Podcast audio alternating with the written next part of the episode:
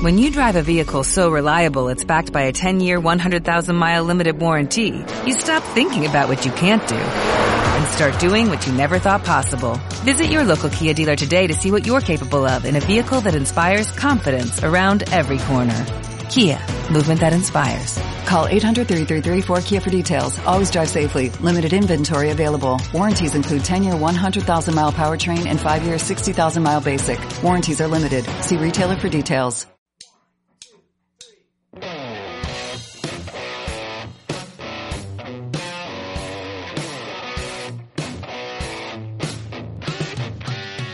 Tuve la suerte de escribir y recibir correo. Correo ordinario.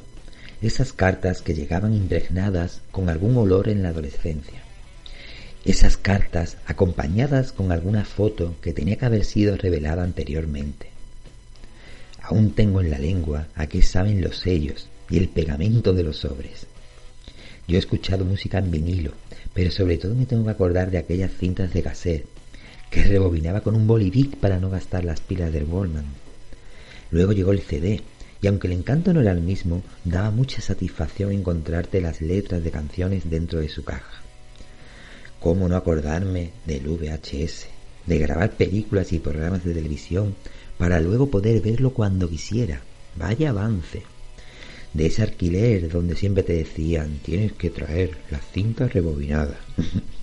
qué encanto tenía el VHS, por Dios, qué encanto. ¿Qué tiempos aquello? Pero si la calidad no era buena, llegó el DVD. ¡Qué menuda revolución para la vista! Parecía que no habría nada mejor, pero vuelven a sorprendernos con el Blu-ray. Pero en nuestro territorio, los videojuegos, yo he cargado cassette en un Spectrum, he soplado muchísimos cartuchos de muchísimas consolas. Luego vi la evolución al formato óptico, donde empezamos a conocer entonces las llamadas, bueno, y llamadas ediciones coleccionistas. Pero ya no se escriben cartas, se escriben email. Y por no decir, ya casi no se habla por teléfono, lo hemos cambiado por mensajes de voz. Ya no hay cintas ni CDs, ahora tenemos Spotify. Y los VHS y DVDs los hemos cambiado por Netflix. ¿Cómo íbamos a sobrevivir? Ya no tenemos formato físico, llegó la era digital al videojuego. Ahora, ¿cómo presumimos de nuestras colecciones ¿Cómo ampliaremos nuestra estantería con los juegos de nuestra vida? No estoy criticando la nueva forma de negocio ni el camino que toma la era digital. Solo hago esta humilde opinión a base de nostalgia, porque puede que el fin sea el mismo, divertirnos con los videojuegos, pero para mí, al menos, pulsar, comprar y descargar no me da la misma satisfacción que abrir esa caja, antes de jugar leer todo el manual o por lo menos echarle un vistazo a todo. Eran otros tiempos y otras costumbres. Digital contra físico. Bienvenidos a Gami Podcast.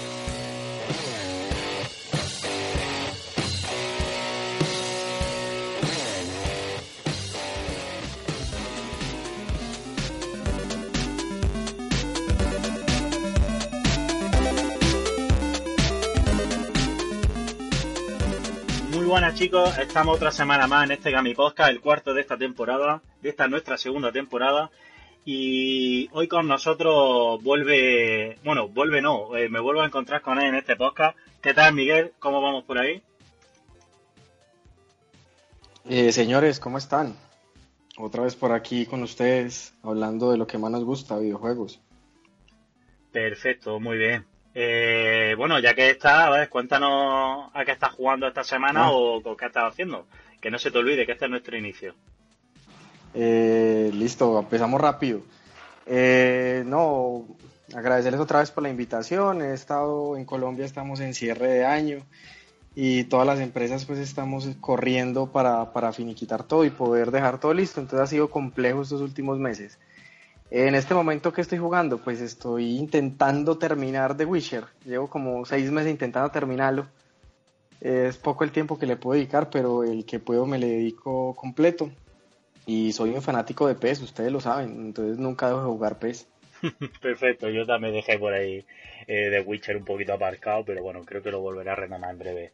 Bueno, otra semana está con nosotros Raúl, ¿qué tal? ¿Cómo estás, compañero? ¿Qué tal, amigo? Eh, nada, tú tira, ¿con qué estás jugando? Que no te haga falta que te lo diga yo. ¿Qué tal tus sentimientos y todas tus cosas?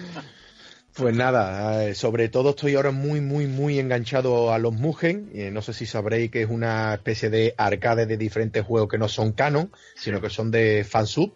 Entre todo, sobre todo al Hyper Dragon Ball Z, como no podía ser de otra manera, que ojalá ese hubiera sido un juego de consola, porque hubiera sido brutal, tío, en 2D, súper, súper, súper, digamos que es el anime.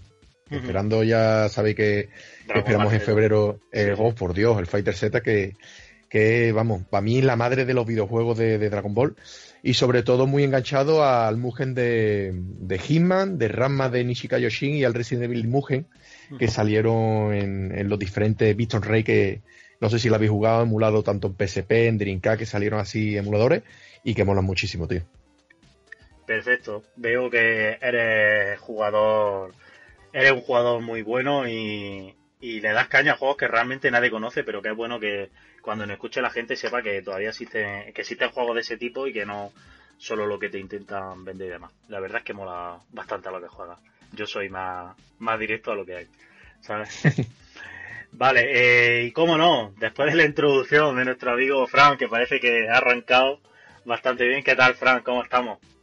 Pues nada más, muy bien, con muchas ganas de tocar este temita y, nada, muy contento de volver a grabar con vosotros. ¿Con qué no estás delitando? Aunque he visto hace poco que en tu canal de YouTube has subido hace 6 horas un directo de. Bueno, un directo, un vídeo de Destiny 2, pero bueno. Sí, sigo jugando a Destiny. Eh, yo soy de los que me mantengo ahí en Destiny, de los que no quiero abandonar el juego, esperando la mm. Y además, sí, para el canal de YouTube estoy haciendo la, la campaña de la Guerra Roja, la estoy subiendo por episodio. Y también estoy jugando bastante a, un juego que aún no ha salido, estoy jugando la versión beta canadiense, me han ayudado a craquear un poco el teléfono para conseguir bajarme ah. la app de Canadá, que es el Brawl Star, que es el nuevo juego de, de Supercell para Android e iOS, saldrá, bueno, mm. en iOS solamente en Canadá. Y también estoy jugando un poquito, eh, a ver si esta semana le puedo dar un poquito de caña este fin de semana para acabar del juego y el análisis de Observer, que es un juego que, bueno, me lo ha otorgado Antonio, un saludo desde aquí, desde Gami para, hacer el análisis. Perfecto, muy bien. Juego de PC, vamos, juego de PC. Perfecto, perfecto. Eres nuestro, eh, nuestro director técnico responsable en juegos de móvil, que lo sepas sí, la verdad que sí. Empecé criticando mucho la tecnología móvil cuando se intentaba pisar con las portátiles, pero no sé, creo que han encontrado su mercado, han hecho juegos muy adaptables y, sobre todo juegos que enganchan mucho, tío. Entonces, no sé, Clash Royale, Pokémon Go, ahora Brawl Stars que tiene una pinta fantástica. Y también he probado esta, esta semana el, el South Park Phone Destroyer, que tiene muy buena pinta, pero eso sí, parece un poco plagiado, tiene zonas plagiadas de Clash Royale, pero bueno, también muy divertido. No sé, yo creo que ahora sí se puede decir que hay juegos de plataformas móviles, cuando digo móviles no me refiero a portátil, sino de los teléfonos, que sí están compitiendo por lo menos por un mercado un poquito más indie, ¿no? O más para ellos, pero que está bastante bien. Perfecto, perfecto, muy bien. Pues nada, eh, conmigo, bueno, si habéis escuchado el podcast anterior, sabéis que, bueno, fue de Mario. Eh, yo he seguido jugando a Mario estas dos semanas. Eh, tengo que decir que ya me lo he pasado. posiblemente uno de los mejores finales que he visto en un videojuego. epiquísimo. ir corriendo ya a una tienda por una Nintendo Switch. No, no lo digo más. La verdad es que lo he disfrutado mucho y nada, ahora seguiré todavía jugando con él. Bueno, lo seguiré intercalando un poquito con PS4, con Destiny, que juego tanto a Destiny, ahora estoy jugando a Bloodborne, ¿sabes? Pero un poco más intercalado porque juego online a los dos, entonces es muy difícil eh, quedar con la gente para jugar, pero bueno, mientras tanto le estoy dando bastante bien a, a Mario Odyssey. Y poco más, yo tampoco es que de móvil juegue mucho, yo solo tengo Clash Royale y Clash of Clans, pero vamos, Clash of Clans lo tengo ya un poco abandonado, así que nada. Vale, yo soy más de, de consola en vez de móviles. Así que nada, em, vamos a empezar con el tema ya, ¿vale? Eh, yo soy Iván y nada, esto es mi podcast. Para el tema de esta semana, eh, que ya llevaba Fran pidiéndolo eh, varias semanas eh, vamos a hablar de que qué es mejor eh, comprar, ¿no? O, qué es mejor lo que mm, el que qué es mejor comprar, que no me salía, el formato físico en videojuego o el formato o el formato digital, perdón. como bien sabéis, hace unos años, bueno, pues solo existía el formato físico y no tenía opción a otra cosa, ¿no? Si no tenías que ir a una tienda, ir a por él y comprarlo. Pero bueno, hace unos tiempos, bueno, hace relativamente poco tiempo, parece que el formato digital se está poniendo en buena posición a la hora de adquirir, pues, ya hablamos tanto de juegos como música, como lo que sea. Pero bueno, aquí vamos a hablar de videojuegos, ¿no? Y ya hemos visto que son muchos los usuarios, ¿vale? Que, están viendo que el formato digital eh, se está apoyando más que el formato físico, más que nada porque bueno, tiene diferentes ventajas y pero también tiene bastante inconvenientes, ¿vale? También el formato físico tiene muchas ventajas, pero también tiene muchos inconvenientes que ahora a lo largo del, programa vamos a hablar de ellos, ¿no? Entonces, nada, para empezar, eh, si mi compañero, mis componentes me lo permiten, vamos a soltar ya los primeros las, primeras, las primeras ventajas e inconvenientes del modo digital, ¿no? Vamos a intercalarlo así un poquito. Entonces, para lo primero que nos hemos preparado y lo que vamos a discutir, eh, va a ser que, mm, por ejemplo, vamos a empezar con el formato físico.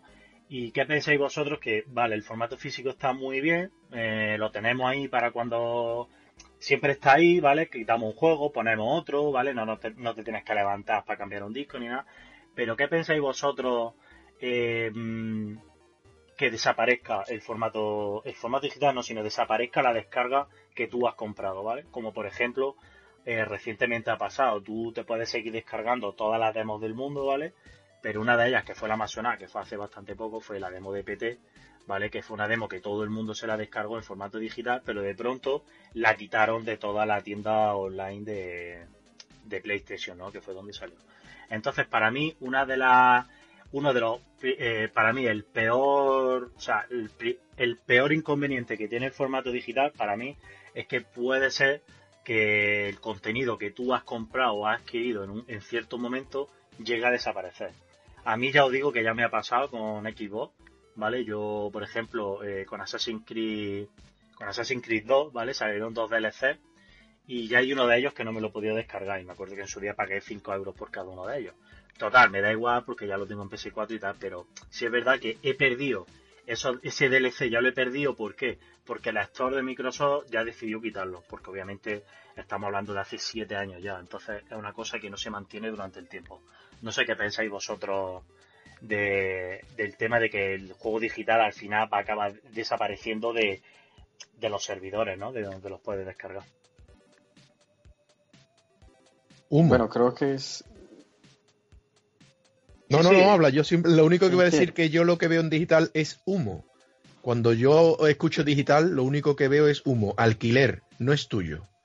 Depende de los servidores, depende de la compañía, depende de tu consola, del disco duro, de si los quieren quitar.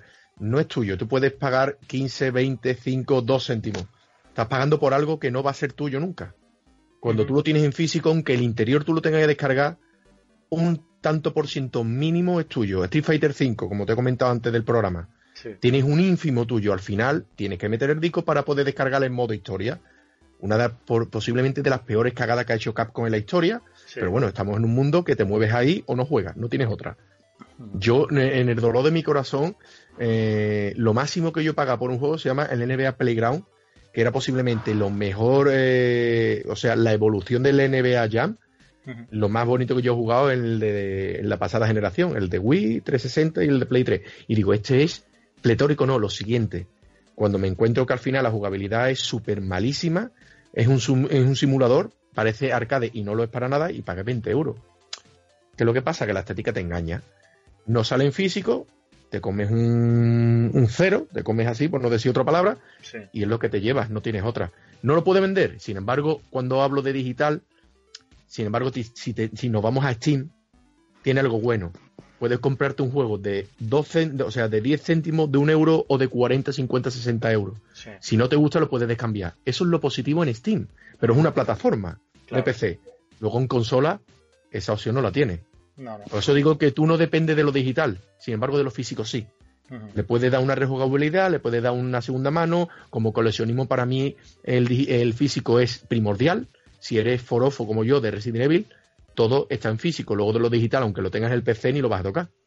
Aunque sí es cierto que el digital es comodidad. Hasta ahí podemos llegar. Yo no sé si vosotros recordaréis los 16 bits o los 8 bits. Desde los 8 bits existe el digital. Voy más atrás. Alex Kidd nos traía el digital dentro de una consola. Pero de la gente no recuerda. ¿Cuántas clónicas teníamos antiguas que venía dentro de la consola 200 300 juegos? Sí, eso La gente no recuerda eso. Incluso si nos llevamos más allá y ya tiramos de internet, en el pasado, en hace dos programas, aquí mismo en Gami Podcast, se habló de Super Nintendo. Aquí salió un periférico que se llamaba la Satellaview, que era tirar de internet para jugar a juegos a alquilar, eh, de alquileres o DLC, entre comillas, que ya existían de Zelda. O nos vamos, sin embargo, a Sega y existía el Meganet de Testoy, o sin embargo el Sega Channel. Tiraba de internet y era jugar a juegos digitales.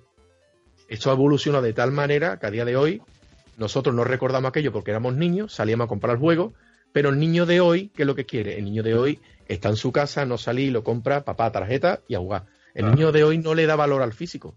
Por eso estamos evolucionando y los mayores somos los que recordamos y queremos que esto tenga un parón, pero esto ya no hay quien lo pare. Sí, yo creo que eh, lo que. No, no, eh, iba a decir que, que entrabas tú a hablar, Miguel. lo que dice Iván, yo creo que es toda la, toda la razón. Creo que tienes. Hablas de lo, de lo que es eh, hoy en día, el miedo que uno más tiene con los videojuegos digitales es que de un momento a otro desaparezcan.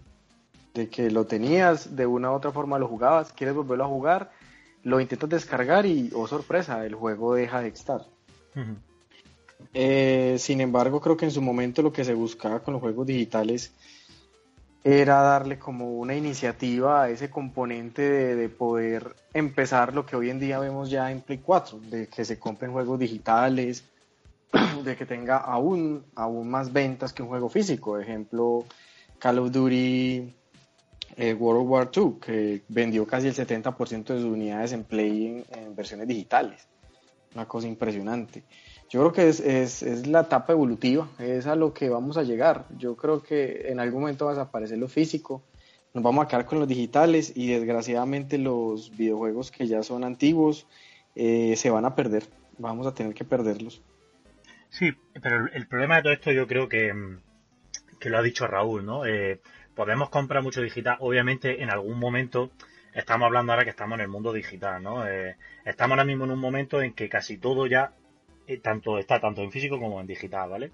O muchas cosas solo están en digital y ya no están en físico, pero hay que hablar también del espacio, ¿no? Uno para mí, otro inconveniente que tiene el, formato digital, en este caso, eh, es el espacio, ¿no? Eh, Raúl lo ha dicho hace hace unos minutos y es que, vale, tú puedes comprarte todos los juegos digitales, pero tú también tienes que saber que ese juego digital se te tiene que descargar en una plataforma física, como una videoconsola, un disco duro, ¿vale? Ese disco duro en algún momento estará lleno, de hecho, yo creo que el digital se lo han planteado en una época muy mala para mí ahora, porque las consolas que tenemos ahora, recordemos con cuántos gigas salió PlayStation de inicio. Salió con 500 gigas. ¿Cuántos mm. juegos nos puede dar para, para jugar? Mm, cuatro, mm, y creo que me estoy pasando. Cuatro, cinco, ponle, que no ocupen mucho. Eh, el espacio de las consolas hacen también que, que el juego digital no esté todavía explotado del todo. Yo mismo, por ejemplo, con mi PlayStation 4, eh, he tenido que comprar un disco duro. Yo, mi PlayStation 4 es de 2 GB. Comprar un disco duro de 2 GB, se lo he puesto. Sony te lo permite, de hecho hay una instrucción en su web y puedes cambiarlo. Perdón, Iván, de 2 teras, ¿no? De 2 teras. Eso de 2 teras, pues me ha hecho 2 GB, ¿no? De 2 teras, que estamos aquí hablando de gigas. Claro, de hecho 500 gigas ya se me ha ido. Yo me pilla mi disco duro de 2 teras, se lo he puesto a la consola y claro, yo pues ya me olvido, porque ya te digo, llenar 2 teras es muy complicado.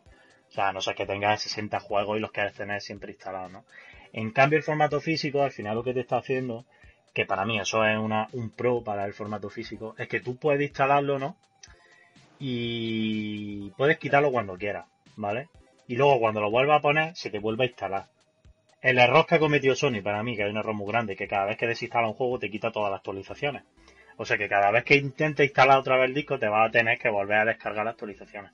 Pero bueno, esos son problemas ya de, de compañía y de, y de su sistema que no tiene nada que ver con el formato físico, pero al final el formato físico te da opción a poder instalarlo y desinstalarlo cuando quieras y a una rapidez que el formato digital no te da tampoco, porque también recordemos que tiene que ver con las conexiones a internet que tengamos en nuestra casa, El que tenga 10 megas ya se puede acostar hasta que se le descarga un videojuego. ¿Vale? Al final van también ahí por los tiros, ¿vale? Otro de los tiros que ha comentado también Raúl ha sido las ediciones coleccionistas. Obviamente, las ediciones coleccionistas eh, no tienen nada que ver en digital, que no hay. Digital al final te puedes regalar pues, un, atuendo, un arma eh, y poca cosa más. Pero una, El pase de temporada. Sí, pero bueno, lo que yo quería decir de ediciones coleccionistas es una figura, un concepto de arte. Por ejemplo, yo tengo las ediciones de Uncharted que son, que son limitadas, las ediciones de, del Uncharted Collection y del Uncharted 4, y la verdad que son una maravilla tenerlas, porque te vienen artes conceptuales, te vienen postales, eh, te viene un manual cojonudo, la caja es metálica, o sea, que es distinto, ¿sabes? En cambio el formato digital es lo que tiene, lo que te descarga, ¡pum! Ahí lo tienes. Y ahí se queda. Pero hay mezclas, tío, que es lo que yo no entiendo porque yo veo esto ya la, la, la, aberración de todo. Una, una edición coleccionista y hmm. ahora abre y lo que te viene es el código. O sea, coleccionista te lo está diciendo. Soy coleccionista, no quiero que me traiga un steelbook, no quiero que me traiga el muñeco, los quiero todo. Pero es que encima dame el juego en físico, no me des un código. Sí, sí, sí, sí. Es que ellos mismos se contradicen, ¿me entiendes? Incluso eh, ediciones coleccionistas que no traen ni el juego, ni el código. Hmm. O sea, ya, de, ya, ya dónde vamos. ¿Otros 70 euros me tengo que gastar en el juego aparte? sí, sí, eso, eso fue Sonic Manía, ¿no, Raúl? Sonic Manía creo Por ejemplo, tú me regalas el muñeco con la Mega Drive, un cartuchito falso, así hmm. de, ¿vale? De, muñequito, y ahora me das un código. Un código. Sí, un código. hombre, pero yo de verdad, tío, es que se llegó a escuchar de que el cartuchito podría traer dentro un Sonic, el primer Sonic de Mega Drive, pero al final se echaron para atrás, Sega dijo que no metía licencia y que eso era como, entre comillas, vender una repro. Y para ello era saltarse la licencia, ¿me entiendes? De ellos mm. mismos. O sea que al final tenía que, como ya sabéis que Sega vendió a Tectoy, Tectoy allí, bueno, al final licencia de uno de licencia de él, dijeron que no.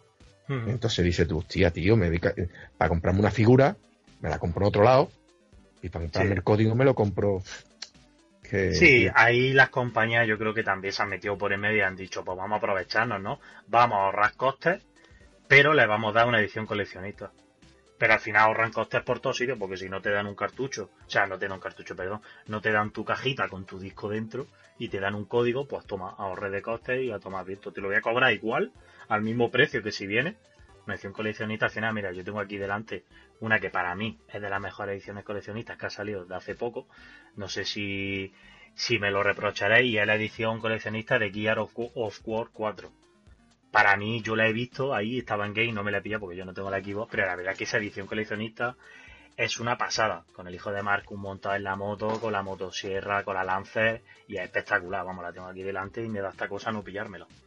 Pero claro, luego tiene lo que tú dices, Raúl. Hay otros que te vienen, por ejemplo, este sí venía con el con la cajita y su CD. Pero luego hay otros, como tú dices, que ya me pasó a mí con Destiny, que me pillé el Destiny uno nuevo, que venía con no sé cuántos DLC y me veo que es el mismo disco que yo tengo, pero con un código de descarga de los DLCs, que para eso me lo hubiera comprado digital, ¿sabes? Y me hubiera ahorrado y a la tienda. Y lo que y lo que hay que acostumbrarse, el Cuphead, de momento Blu-ray sacará otra edición. De momento lo que tienes caja con cuatro tarjetitas o cinco con, un poquito de arte conceptual, como pasó con el Mario Donkey Kong Tipping Star, que salió prácticamente crossbuy, ¿no? Tanto para 3DS o, Wii U. Te la compras para una para otra, lo tiene el juego para las dos, pero en código. Abres la caja y te viene un papelito. Y encima viene con el orificio del CD, ¿sabes? De la tarjetita y no lo trae. Sí, ah, tío, te estás riendo. Bueno, sí, el que sea coleccionista le gusta la cajita, algo es algo, pero digo, tío. Sí, es el valor agregado, lo que uno llama. Uno siempre quiere dejar como el recuerdo de, esa época.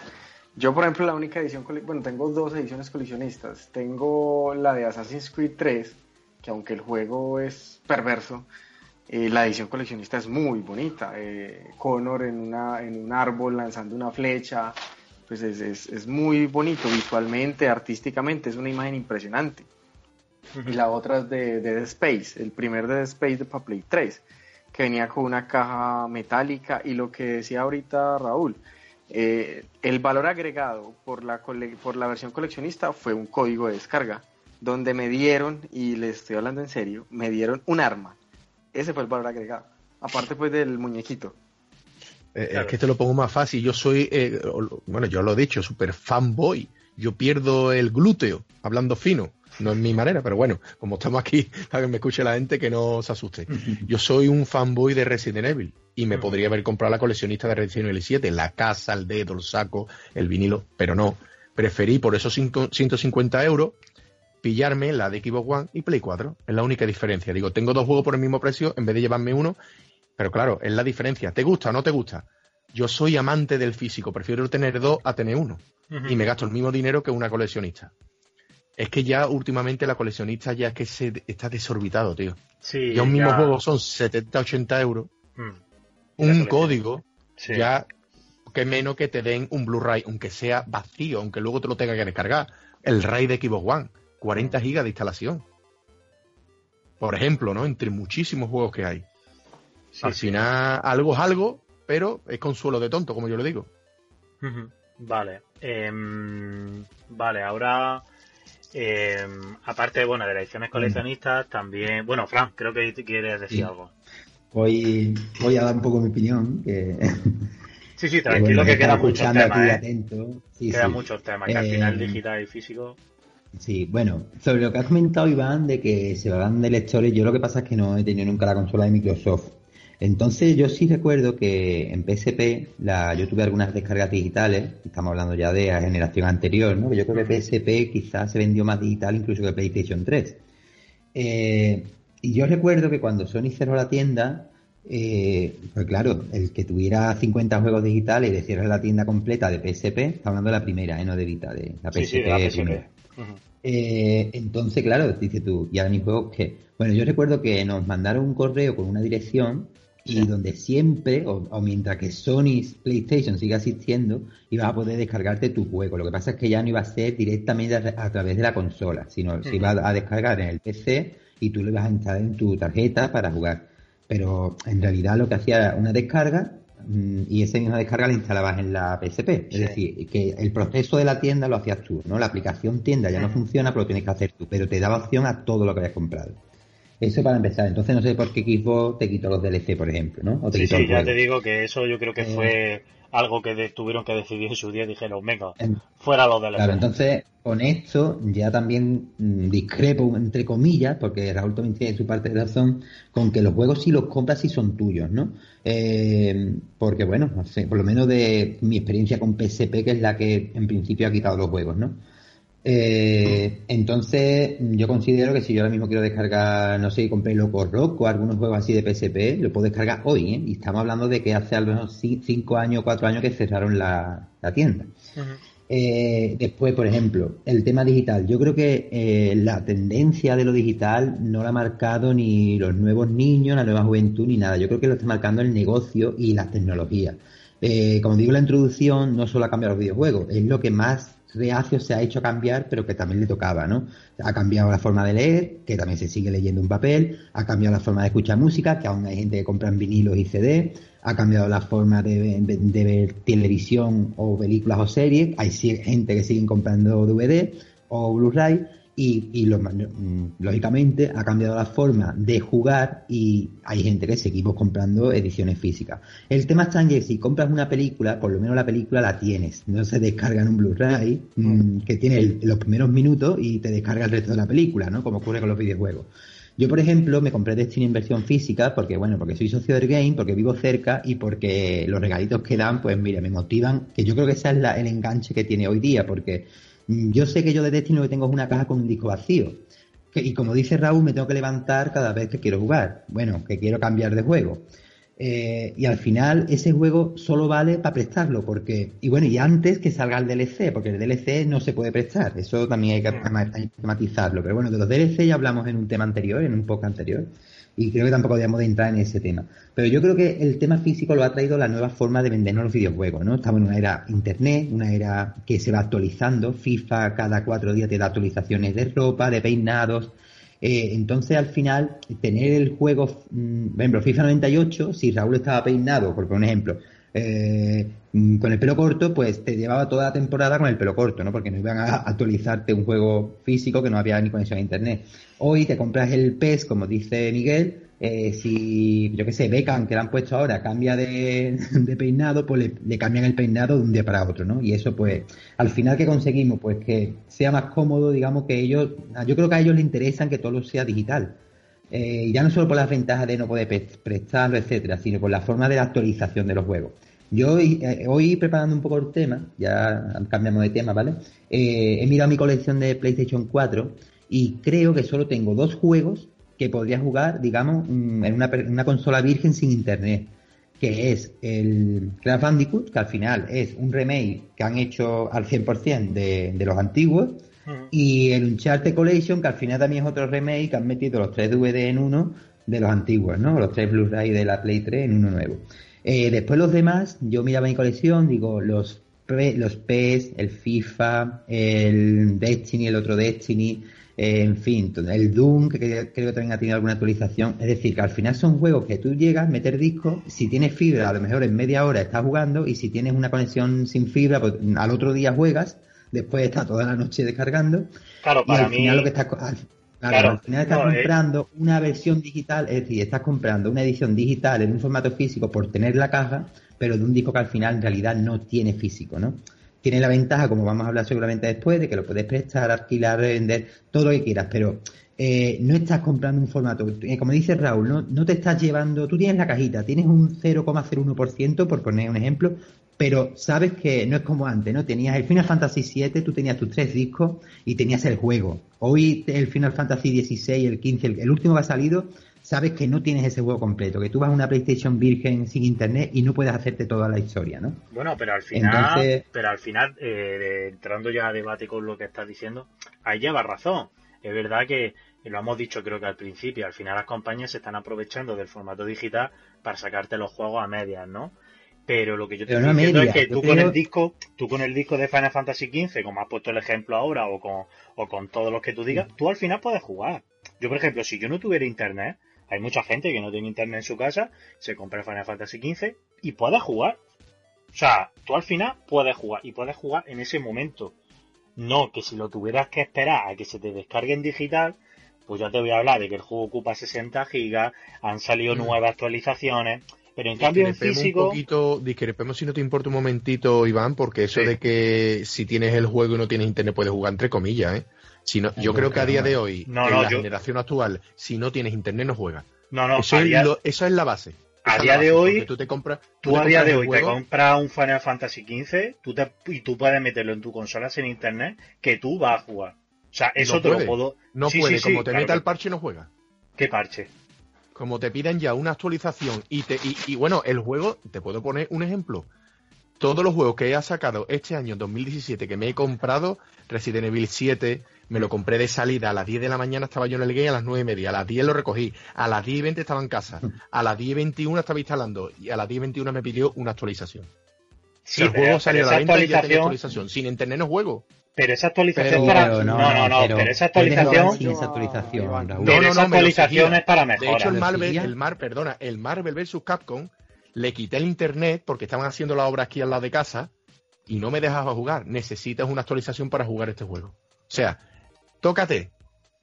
Le quito el internet y tampoco me deja jugar. o sea, ya te pues requiere internet. Eso es muy porque raro. Porque tiene, son juegos especiales porque tiene su servidor y necesita reconocerlo. Ya, pero eso es muy raro, porque a lo mejor son juegos que requieren de internet. Por ejemplo, Final Fantasy XV es un juego que. Yo, yo no hablo de los juegos que requieren internet como un juego de lucha. Como el pero luego está entonces limitado, ¿no? No puede disfrutar del juego realmente.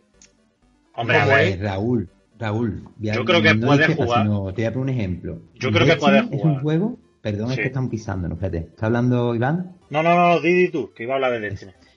Sí, no, es que por ejemplo Destiny es un juego que en la caja te lo pone, ¿no? Requiere conexión continua a internet, es decir, no puedes ni siquiera iniciar sesión, ¿no? Es decir, es un juego que hace falta conexión 100%, pero yo sí he jugado a juegos y no me acuerdo ahora cuál era, pero yo he puesto discos eh, que, digamos, el juego iba súper mal y, con la actualización, digamos, empezaba y mejor.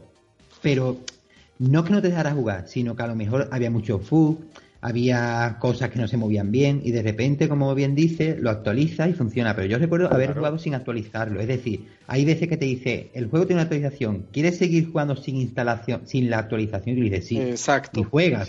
lo que pasa es que, claro, mm, sabes que le faltan cosas, le faltan bugs, te va a fallar algo, porque cuando lo actualizan es por algo, porque algo va mal, ¿no? Y lo quieren arreglar.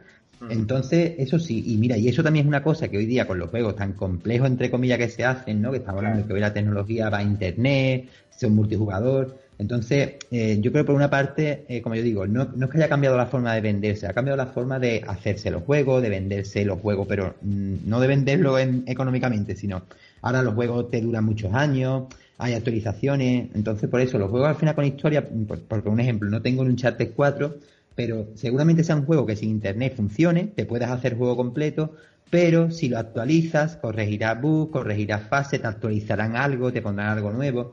Y cosa que si no tienes internet, pues seguramente la historia queda un poco más. Entonces estamos en la misma, dependemos, dependencia de internet. Yo quiero mm, realmente, por el dinero que yo me he gastado, quiero jugar ese juego bien.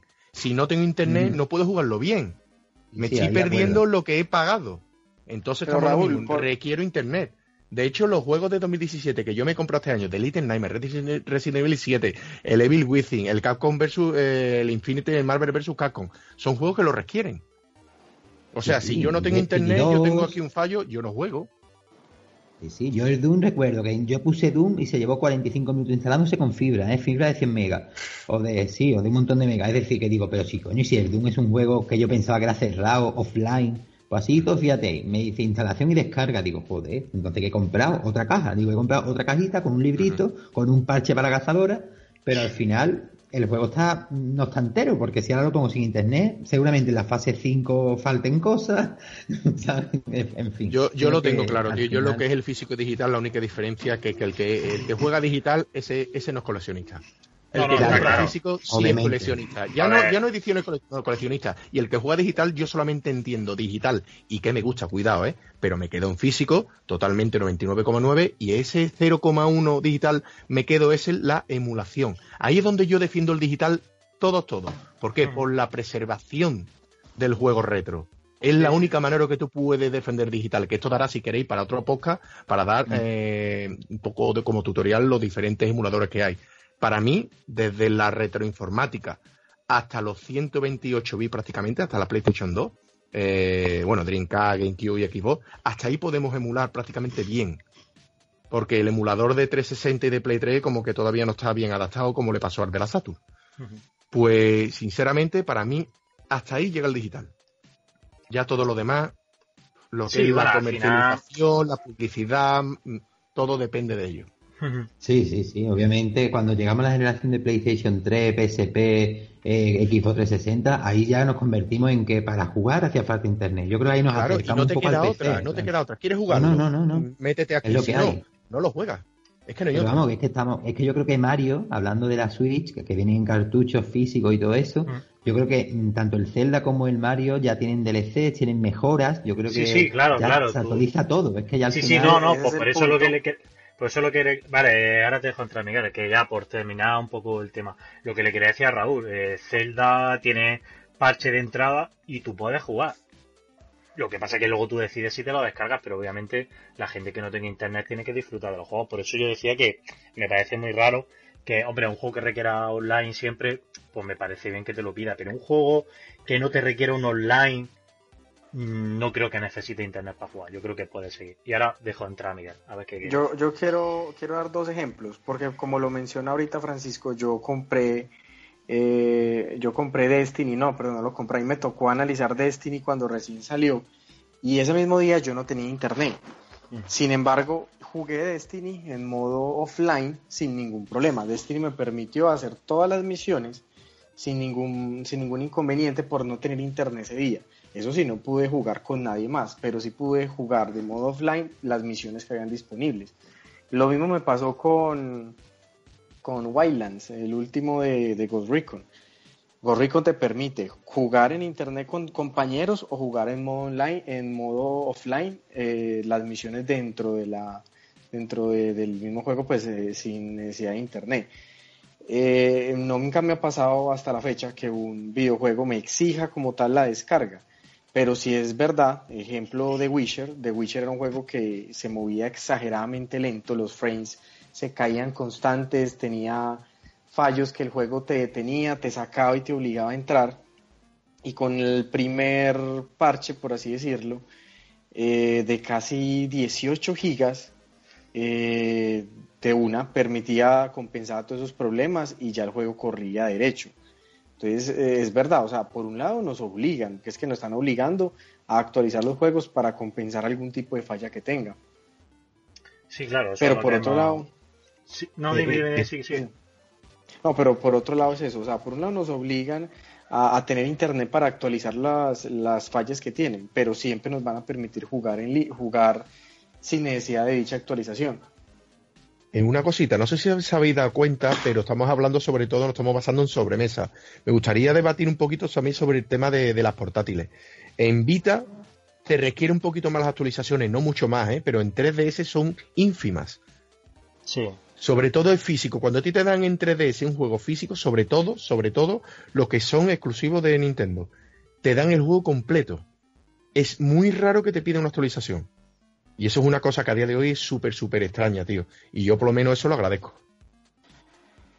Sí, al final es como, como cuiden la forma de hacer el juego. Yo es lo que he dicho siempre. Yo creo que al final las compañías se han basado un poco en que el digital está ahí y se han aprovechado para meterte partes del juego y arreglarte cosas antes de que salga. Pero Nintendo sí es verdad que es una de las compañías que cuando hace un videojuego lo hace bien. ¿Vale? Lo hace bien. bien. También es verdad que Nintendo 3DS es quizás la menos multijugadora de todas las portátiles que hay, bueno, de las dos portátiles que hay hoy día. No sé, entre comillas, entre comillas, Mario Kart Solamente con decirte, Mario Kart ya necesita los servidores más grandes que tiene Nintendo. Y te hablo de Monster Hunter también. Monster Hunter es uno de los juegos que 3DS, eh, ojito con Monster Hunter, eh. o sea, mueve mucho esos videojuegos. O sea, que, que, te digo una cosa, eh, sí, es lo que tú dices. Son juegos pequeños y tal, pero que sí requieren de servidores muy grandes para jugar, ¿eh? Son juegos que se hacen competiciones a nivel de escala mundial, ¿eh? O sea, que no que no nos olvidemos que lo que queremos decir con esto, que no es el tema, es que aunque sean consolas portátiles, pues no salen muchas actualizaciones vía online y que se puede jugar igualmente. Lo que pasa es que con el formato físico y digital en consolas grandes, pues es donde más lo estamos notando, ¿no? Que es de lo que estamos hablando. Pero bueno, por cambiar ya un poco del tema, ¿vale? Por no liarnos todo el rato, porque parece que este tema ha sido bastante recurrente, ¿vale? Vamos a pasar, no, no dejemos pasar de largo también. Eh, por ejemplo, mm, yo voy diciendo, ¿vale? Y ya luego lo vamos debatiendo así directamente, porque si no, se nos va el tiempo y, perdemos muchos temas importantes.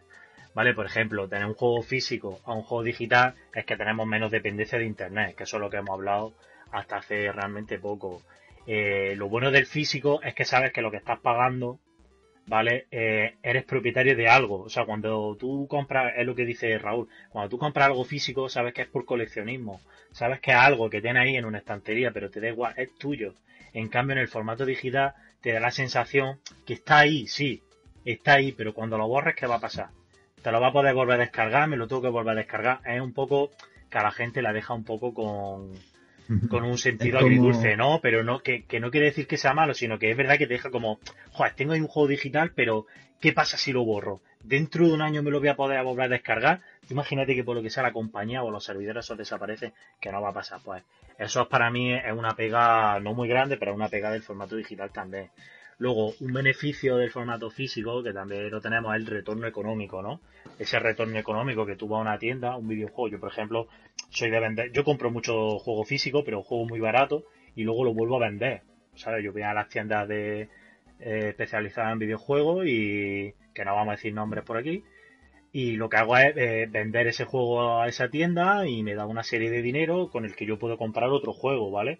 Eso con el formato físico, y no me lo podéis discutir, con el formato digital, perdón, no se puede hacer, ¿no? No. Bueno, todavía no, no, venderlo no, solamente devolverlo y recuperar tu pasta, pero invirtiéndola en otro juego. Como pero eso, pero eso solo en Steam. Estamos hablando de PC. En Play como, como en Play como lo descargue y lo arranque, ya no. En, Play como lo, claro, por esa plataforma, por eso la plataforma digital de Steam, aunque sea de PC, pero bueno, algo bueno tiene no pierdes tu dinero, tío, lo puedes invertir por lo menos en algo. Por eso digo yo que es como un alquiler. Sí, claro, que es que parece que no estamos que hay algunas compañías que van muy, obviamente PC va a años luz todavía de videoconsolas, porque obviamente yo todo, yo por ejemplo no tengo un PC, pero tengo una biblioteca de Steam que joder me la voy haciendo poco a poco y es una maravilla, porque los juegos te cuestan 40 céntimos, un euro, y joder, son juegos que a mí pues me gustan, ¿no? Pero en cambio, en lo que estamos hablando aquí en videoconsolas, eh, en, videoconsolas tipo PlayStation, Xbox, pues tú te compras un juego digital y ya es para ti. O sea, eso está claro, ¿no? Eso ya no puedes devolverlo. A no ser que tu hijo lo haya comprado y le llore a Sony y a lo mejor una de esas te la devuelve, pero vamos, lo dudo mucho que te lo devuelva, ¿eh? No sé si habéis tenido tú, eh, Frank, que, que tienes niños, creo, no sé si has tenido algún tipo de percance de ese, de ese estilo, ¿no? No, todavía con los juegos no, porque los tengo bien, bien a respaldo y no, pero mi peque la tele sí parece que le ha dado algún golpe que la tele me está fallando. Bueno, bueno, bueno. Ya, ya se avecina Black Friday de los 4K. Bueno, nada. Otro tema que así vamos a hablar, vamos a dejar que habléis vosotros también, es el tema del precio, ¿no? El tema del precio en digital, eh, vamos a hablar en salida y cuando pasan unos meses, ¿vale? Vamos a hablar porque obviamente los precios cambian.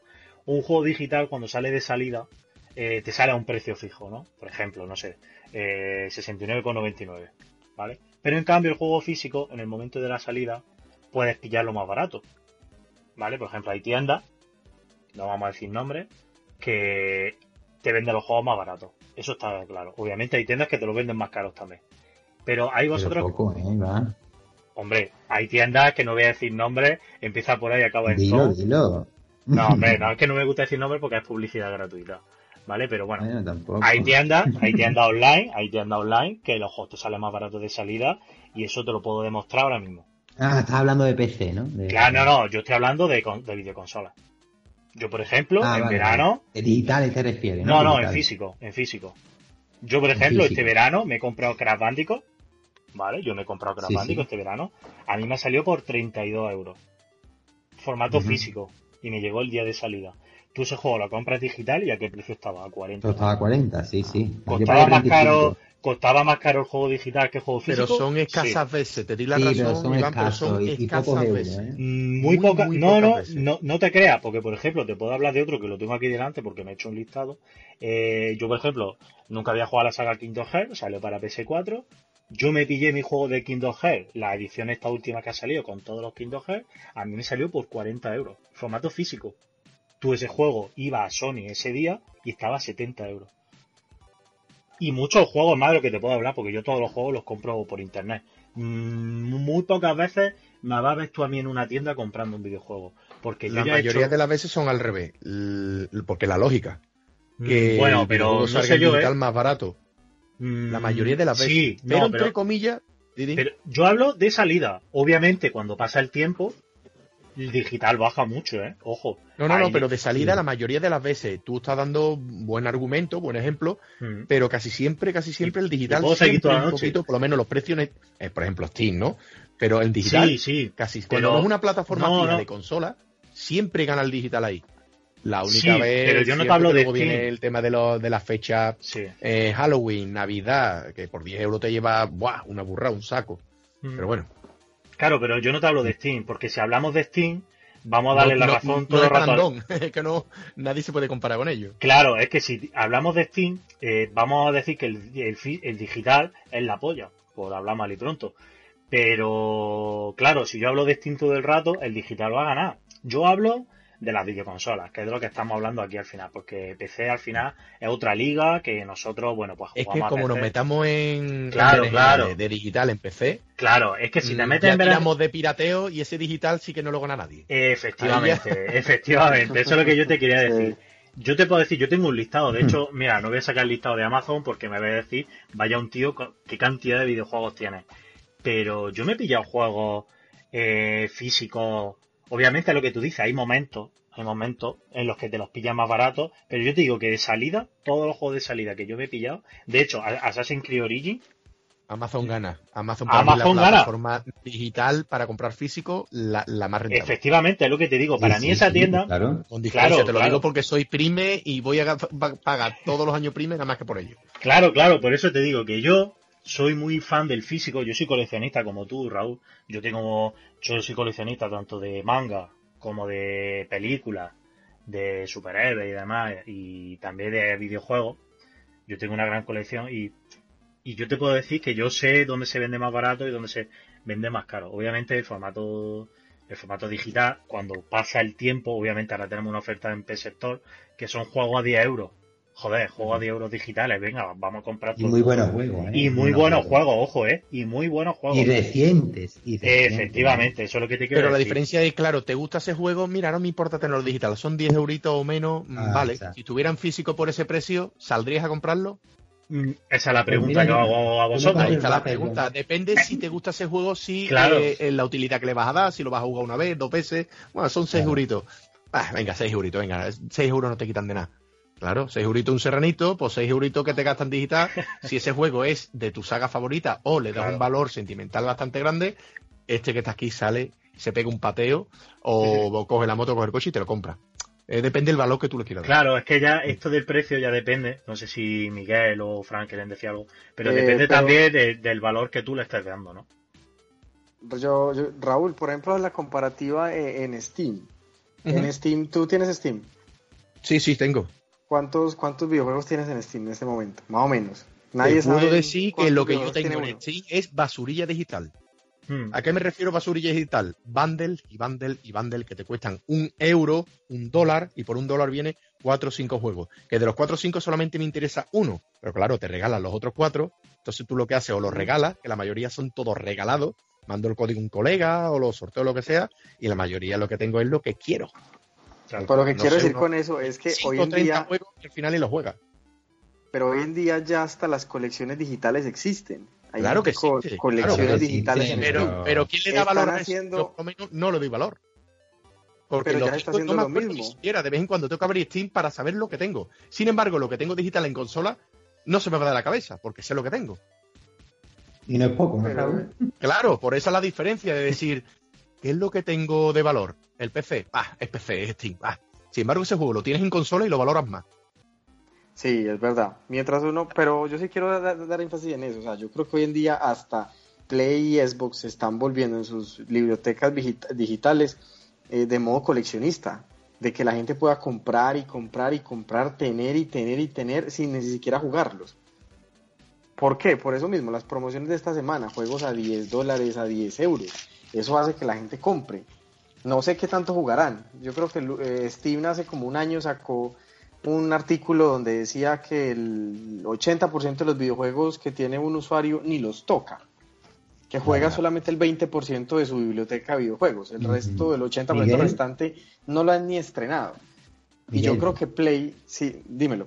Eh, hay un inciso, ¿vale? Para que ahora siga. Mira, mi biblioteca de Steam, la tengo aquí delante.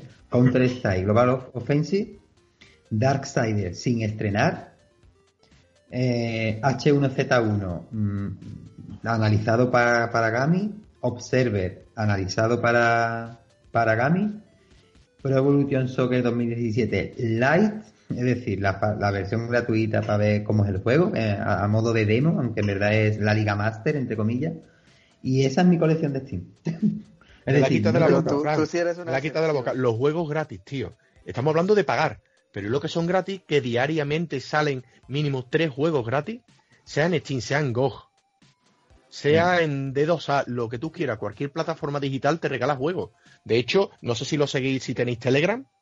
Sí, sí. De Telegram, que es como si fuera el WhatsApp. Bueno, mm. yo sigo. Oferta juego. Jambalu. Eh, más, más, más, más, más. Tengo Arigato. Tengo. Hay dos o tres por ahí más que sigue que puede seguir. La de PlayStation 4, la de Sony PlayStation, Microsoft y también la de Nintendo Switch.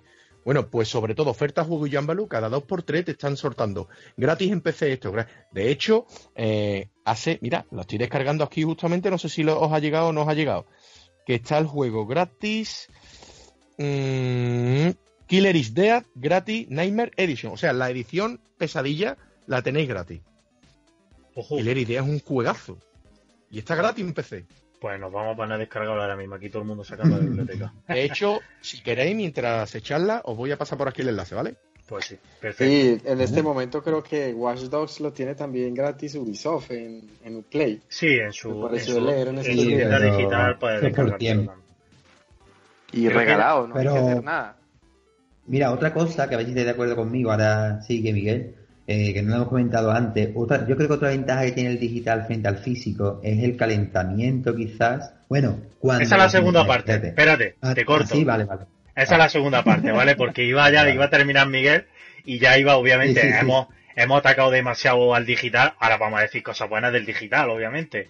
Y esa era la primera la que iba, la que iba a comentar, ¿vale? Así que Miguel, si tenía algo para terminar y ya cambiamos de, tema para no atizar no, yo lo que, lo que iba a decir era eso, que yo creo que también las plataformas de los digitales, pues de los juegos en consolas, se están volviendo muy coleccionistas. La gente simplemente compra por tener, ni siquiera por jugar, por tener. Y listo, ahí termino al final es como en Steam. Yo tengo ahí mi colección de juegos gratuitos y no he puesto ni uno porque en mi, en mi PC no va. O sea que, pero bueno, los tengo ahí, ¿sabes? Eh, algún día caerá algún PC. Pero bueno, ahora que he cortado a Fran de mala manera, perdóname, pero era porque la segunda parte, la segunda parte de este de podcast de digital VS físico, obviamente la primera parte creo que hemos atacado demasiado al, al digital, pero obviamente también tiene sus cosas buenas, ¿no? ¿no? No todo va a ser malo, ¿no? Entonces una de ellas son los tiempos de carga. Los tiempos de carga, ¿qué hacen, no?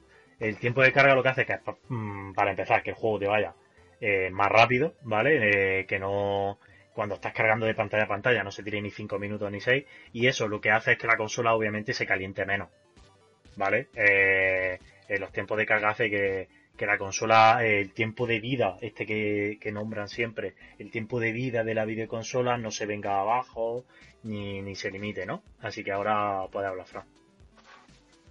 No, iba a decir eso, que, mm, que lo, bueno, los físicos, ¿no? Como yo digo, los, los que son físicos, que el juego, que el disco da vueltas, entendamos que da vueltas como que el contenido está ahí, pues mm. bueno, mm, el calentamiento de la consola, pues es un poco mayor porque está funcionando el motor de está funcionando el motor del DVD o Blu-ray, ¿no? Y ese giro pues calienta más la consola. Eh, yo creo, por ejemplo, como pongo el ejemplo de Destiny siempre porque es el que estoy jugando y me da cuenta que lo que tengo, como dice Raúl, es un disco vacío, ¿no? Que lo único que hace es reconocer que tengo el juego. Ese juego yo no sé cuántas vueltas dará, pero supongo que ese no da vuelta. Es en cuanto da la primera vuelta y ve que el juego es mío, dice, venga, pues ya digital, ¿sabes? Ya digital. Entonces, yo creo, por ejemplo, el Craft Bandicoot, el que lo haya comprado digital, seguramente su PlayStation 4 pues sufrirá menos que la mía que lo que en un físico, ¿no? Eh, después, pues la ventaja también del, del, digital, que no hay que levantarse, yo muchas veces maldigo el, el, disco cuando quiero jugar otro juego y me tengo que levantar. Y parece una tontería, pero digo, joder, si lo hubiera comprado digital, porque al final lo que tengo es un disco vacío, tendría dentro otro disco y, podría jugar dos a la vez, ¿no? Yo por eso, sí. Yo por eso ahí en Destiny, te lo dije en su día, yo me lo pillé digital porque sabía que lo que íbamos a comprar era un juego digital con un arranque en disco. Que eso me parece lo más lamentable del mundo, pero bueno, también hace que las consolas duren más. Que al final yo creo que lo agradecemos. Eso también. Sí, bueno, y también digo una cosa, el, el Destiny que es el ejemplo feo, vamos a decir el ejemplo feo porque al final es un disco vacío, si, por ejemplo, tú tienes el Destiny digital, nunca se te va a romper, porque si te rompe el disco duro, te compras un disco duro y lo descargas de nuevo y ya está. Si a mí se me rompe el disco físico, eh, aunque tenga el DLC y haya demostrado que lo he comprado y todo, voy a tenerme que comprar otro disco físico, porque, claro, ya el, juego estaría roto. Claro, es otra contra. Claro, es otro pro del juego digital, uno de los que tenemos aquí, que al final, pues, nunca se te va a romper. A no ser que sea, la descarga se haya hecho mal, pero bueno, la borra y la vuelve a descargar y, sin problemas, ¿no? Pero algo muy negativo, si no, si no estáis, eh, espero que estéis, creo que vaya a estar en concordancia conmigo. Un ejemplo, por ejemplo, el Evil Within 2 tenía un bug tela de tela de grande, se, le, se teletransportaba eh, Sebastián Castellano cuando hacía un sigilo en una parte del juego. Eso lo ah. tuvieron que, que remodelar durante, creo que fue cuatro actualizaciones durante menos de 24 horas. Ese tiempo que tú has perdido de juego, tú ponte que tú eres padre de niño, trabajas, eh, tienes ese espacio de tiempo para jugarlo, eso es quien te lo devuelve a ti.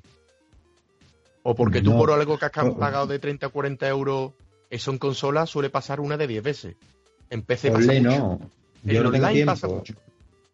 Claro, es que son muchas cosas, tío. Por eso yo creo, pues yo, ¿eh? Lo mismo me equivoco, eh, mi disco físico se me puede partir, me dolerá en el corazón, me compro otro, pero tengo el juego. Sin embargo, el digital está mm. dependiendo siempre de servidores de lo que te estás descargando si la descarga es buena. Ponte que una descarga llega y se te va la luz de tu casa, empieza la otra vez o que está corrupta. Mm. Sí, sí, eso es lo que mm, decimos. Hay que tener cuidado, ¿eh? Sí. Bueno, eh, otro de los temas que, bueno, este conmigo no lo va a compartir Raúl, obviamente, porque él y yo somos coleccionistas y, claro, eh, vamos a llamarlo el síndrome de Diógenes, eh, de tanta, de tanto juego físico, tantas carcasas ahí en una estantería ahí apilada que ya no sabes ni cómo ponerla ni cómo ordenarla. Eso pues es un defecto del físico, ¿no? Porque al final eres tú el que tiene que colocarlo. De hecho, en el digital, las propias videoconsolas, los propios sistemas de descarga, te ofrecen una biblioteca que te lo ordenan todo, ¿no? Pues eso para, bueno, pues eso podemos decir que también es un pro, ¿no? De, del juego digital. No sé si, si estáis conmigo alguno. Por alusiones, por alusiones, mmm, sí, porque como lo veas barato te lo llevas. Claro. Mm. Si no es para ti, para un compañero, te acuerdas de los amigos, pero hay que tener cuidado. Yo, por ejemplo, veo un cartuchito de Atari y aunque lo vea 2 o 3 euros, yo no me lo llevo, porque no soy coleccionista de Atari. Ahora veo uno de Master System, me cuesta 15 euros y si no lo tengo, pago los 15 euros. Hay que tener cuidado de lo que se ve, de hay que ser consciente. Hay que ser muy, muy, muy consciente con el físico, porque cualquier cosa te la llevas, tío. Cualquier cosa. Mm, y sí es cierto. Sin embargo, también pasa con el digital, ¿eh?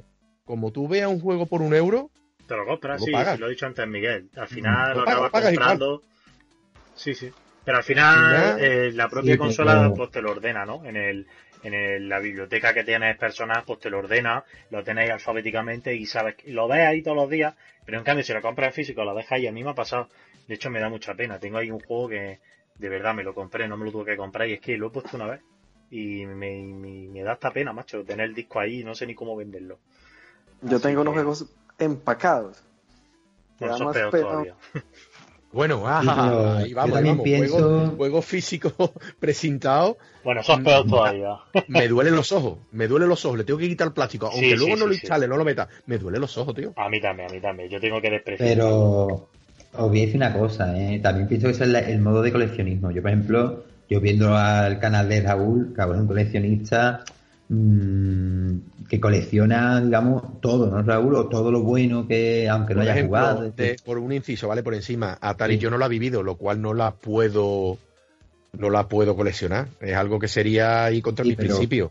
8 bits, por, supuesto. Mm, si, si ves un juego de Master System que no tiene, has dicho que lo compras. Aunque no hayas jugado nunca, aunque... Claro, claro, claro, claro. Es mi por ejemplo, Master System es mi, mi, consola favorita. Aunque no, no lo juegue, pues claro yo, yo por lo menos pienso así.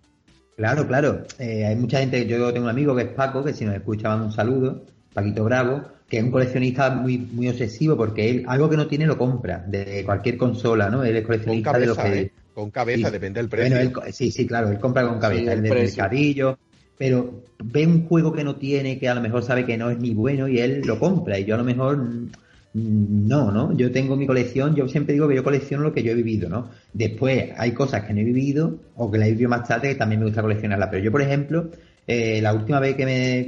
Yo la última consola que me compré antes de las mini, ¿no? Fue la Nintendo 64, porque fue una consola que no viví en su época y quise tenerla. Digo, tío, esta consola en mi colección quedaría muy bien. Y yo compré solo el Mario y el Zelda. Y bueno, y, otros dos, un Pro, porque el Pro me encantaba en la PlayStation 1 y quería lo quería tener en, físico, ¿no? Entonces yo dije, bueno, mm, yo si compro juegos de Nintendo 64 van a ser los cuatro clásicos, es decir, el Golden Age, eh, los cuatro o cinco juegos que, que merezcan, es decir, que yo diga mi colección de Nintendo, aunque no la viví, pero la conocí, ¿no? Eh, yo ahora no quiero, por ejemplo, juegos así típicos. Este juego no lo tengo, lo voy a comprar, no, aunque me cueste un euro, ¿sabes? Eh, por ejemplo, si nos vamos a Master System, que yo tengo mis juegos de la Master System, si yo veo ahora un juego que jugué en, en mi época, que me prestaron, por ejemplo, Operation Wolf, por un ejemplo, ¿no? Con la pistola, ese un colega me, lo prestó. Si yo lo encontrara en formato, bueno, obviamente físico, está hablando, estamos desvariando del tema, pero al fin y al cabo estamos llegando a lo mismo, ¿no? Eh, comprar físico. Eh, yo ese juego sí me lo compraría porque lo viví mucho, aunque no lo tuve, y la pistola, ¿no? La Laser Face, ¿no? Creo que era. Eh, pues por ejemplo, eso yo pujaría una cantidad que yo viera bien. Pero a lo mejor, por ejemplo, un juego, no sé, algún juego de Mickey Mouse que, no sé, o del Pato Donald, que es que los tengo, pero no sé, algún juego así típico que no tuve y que no fue tampoco un boom, pues a lo mejor quizás si me lo, si me pone un euro igual digo, bueno, a lo mejor sí, pero si me da un precio, digo, bueno, no lo tengo, pero tampoco es un juego que para mi colección no me va a decir mucho, ¿sabes? Es que también yo creo que depende del, tipo de coleccionismo que uno tenga, ¿no? Yo soy muy coleccionista de lo que yo juego, yo soy de guardar lo que me compro y algunas cosas que no tuve y me gustaba me gustaba tenerlas, ¿no? Pero yo, por ejemplo, es obsesivo como mi amigo Paco, porque aquí Raúl más o menos sé que también compras así, pero como tú dices, ¿no? Te explico, un poco selectivo, por alusiones rápido. Pero, es de rápido, rápido, rápido. Jugar.